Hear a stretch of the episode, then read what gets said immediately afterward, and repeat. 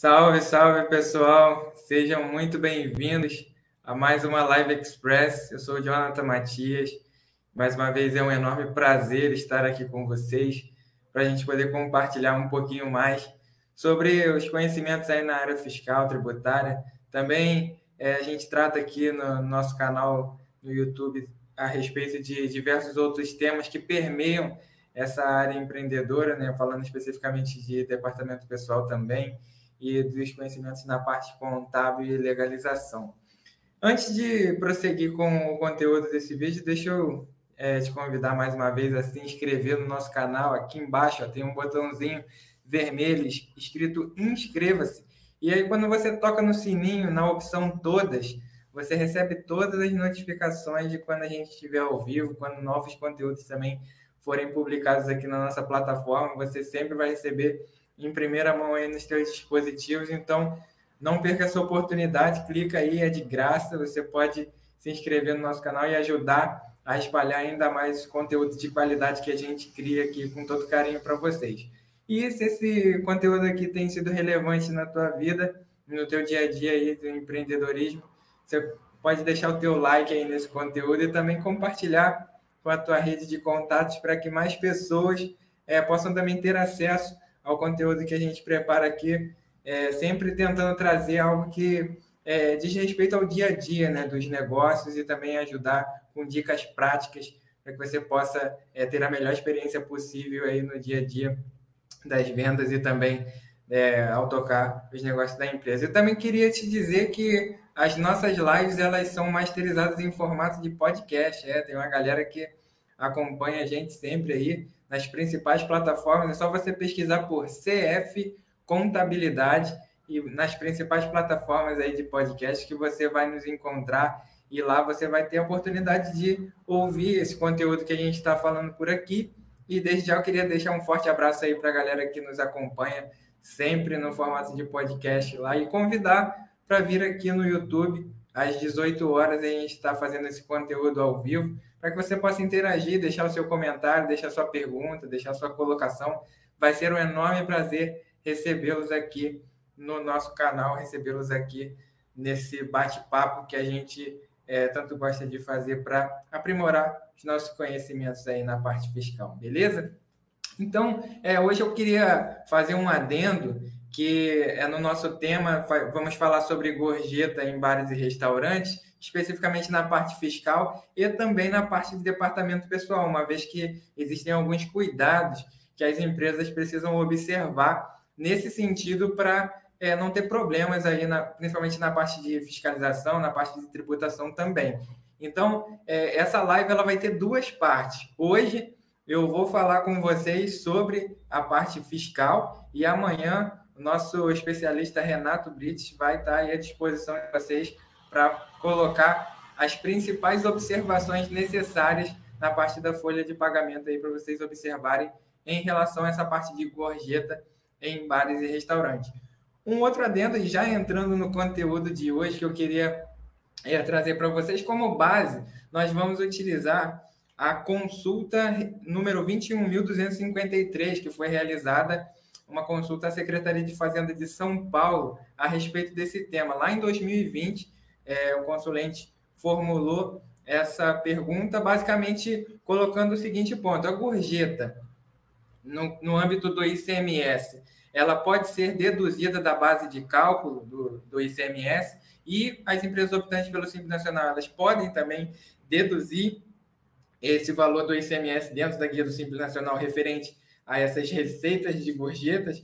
E uma terceira seria se a empresa do Simples Nacional ela pode deduzir esse ICMS, como que ela emitiria o documento fiscal, quais são os controles, quais são os cuidados que essas empresas precisam ter. Então, a gente vai comentar nessa seara aqui com vocês, tomando como base o regulamento de ICMS de São Paulo. É importante observar que o regulamento de ICMS ele é, é único para cada estado. Então, cada estado tem o seu regulamento do ICMS. Importante, antes de aplicar o que a gente vai colocar aqui, observar se o regulamento de ICMS do estado em que o teu é, cliente ou você, empresário que está nos acompanhando aí, o estado do estabelecimento do teu negócio precisa observar é, o que diz o regulamento do ICMS aí do seu estado.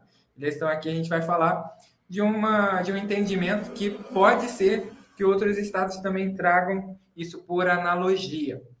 Então, o primeiro ponto é, que é muito importante a gente definir é o que, que é a gorjeta. Né? É, a gente vai analisar do ponto de vista tributário, mas a gente precisa entender primeiro do ponto de vista do que, que é a operação, o que, que gera esse fato. Então, basicamente, a gorjeta nós entendemos como uma gratificação ali por um, é, não somente por um serviço prestado, né, mas uma, uma gratificação é, que ela pode ser é, compulsória, que é o caso da maioria aí dos bares e restaurantes que tem aquele serviço de cover e, e também é, trazem outras é, plus aí na, na hora do, da prestação do serviço e do fornecimento de alimento, é, e aí acaba se colocando um valor lá no final da conta em que é, esse valor é a título de gorjeta. E tem aquela gorjeta espontânea, em que é, acredito que muitos aqui já tenham experimentado isso, né, de ter recebido um atendimento extraordinário e aí sentiu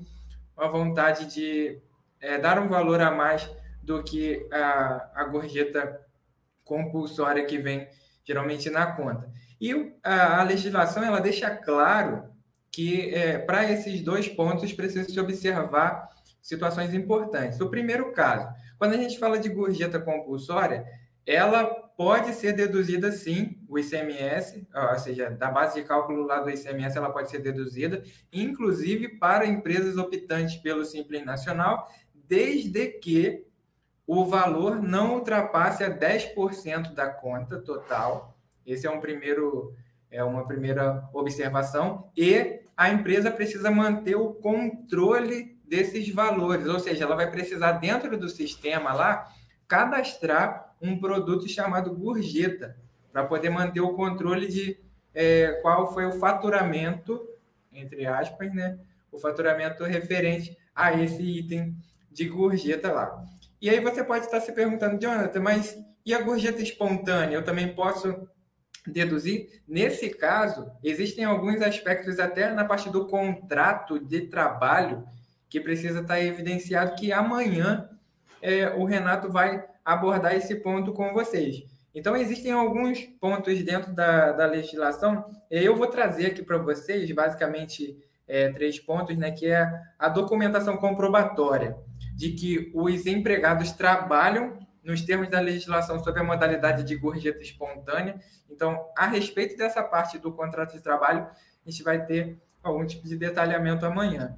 Uma outra situação é a expressa indicação nas contas, cardápios e em avisos afixados no estabelecimento de que aquela gorjeta espontânea ela não é obrigatória. Ou seja, é, parece claro, né? mas isso precisa estar evidenciado para o consumidor que, é, porventura, queira dar uma gorjeta, que aquilo ali não é, é compulsório, não é obrigatório. E o terceiro é que é, precisa ter o demonstrativo mensal do valor da gorjeta espontânea que circulou. Então, assim, o estabelecimento ele precisaria fazer um controle à parte ali do, do item gorjeta. É, se for a de 10%, ele faz ali no controle normal, e se for gorjetas espontâneas, ele pode, é, ele vai ter que criar é, um outro item ali para manter o controle dessa gorjeta espontânea para ele poder é, deduzir da base do ICMS. E aí uma pergunta que foi feita também era sobre o tratamento, de, como é que o, o cliente iria emitir a nota fiscal. Então, basicamente, três observações aí, né? A primeira é, delas é em relação ao CFOP. O CFOP é utilizado nessa, nesse tipo de produto é, pelo regulamento do ICMS do Estado de São Paulo, é indicado o 5949, que é um representativo de outras saídas não especificadas anteriormente. Na parte do CSOSN, falando especificamente aqui de contribuintes do Simples Nacional, vocês vão colocar o código 103, que é não tributado, é, ou isenção do ICMS no Simples Nacional por faixa de receita bruta. Essa aí é a descrição do CSOSN número 103. E, por fim, colocou ali que o código NCM, você pode colocar um código genérico ali no valor de é, 99 para cadastrar este produto. Uma vez que é, nós não temos uma especificação né, de, é, desse item gorjeta como um item para a gente classificar na tabela TIP. Uma recomendação aí da, da é, Secretaria de Fazenda de São Paulo é colocar o código da NCM desse produto como tudo 9. Ok, pessoal? Então, basicamente, essas eram as observações que eu queria trazer do ponto de vista tributário. É possível, sim, você deduzir da base de cálculo de ICMS os valores é, recebidos a título de gorjeta, é, aquela gorjeta que não passe de 10% do valor da conta, beleza? E quanto às gorjetas espontâneas, precisa se observar alguns aspectos aí na parte da folha de pagamento que amanhã o Renato vai trazer para vocês com maiores detalhes. E aí, na parte da emissão do documento fiscal, é cadastrar esse item lá, gorjeta, na tua lista de produtos e informar o CFOP 5949 e o CSOSN 103. Com a classificação NCM tudo 9 vai ficar show de bola, beleza? Então, pessoal, queria agradecer vocês aí, agradecer a galera que acompanha a gente aí sempre nos nossos conteúdos. Fiquem ligados na, nas nossas lives para que é, vocês possam é, pegar mais desses conteúdos e aplicar no dia a dia. Convido vocês a vir aqui no nosso momento do ao vivo para interagir, deixar seus comentários e também se inscrever aí no nosso canal, clicando no botãozinho inscreva-se que está aqui embaixo, deixe teu like, que é muito importante esse joinha aí que está no iníciozinho do vídeo. Também compartilhe esse conteúdo com a tua rede de contatos para que mais pessoas é, possam ter acesso a esse nosso conteúdo. E a galera que acompanha a gente aí no podcast, um forte abraço para vocês. Muito obrigado por vocês estarem acompanhando a gente sempre aí. Convido vocês a vir aqui no nosso canal no YouTube para também deixar seus comentários e acompanhar os nossos conteúdos por aqui, beleza? Então, pessoal, muito obrigado mais uma vez, um forte abraço e até a próxima. Tchau, tchau.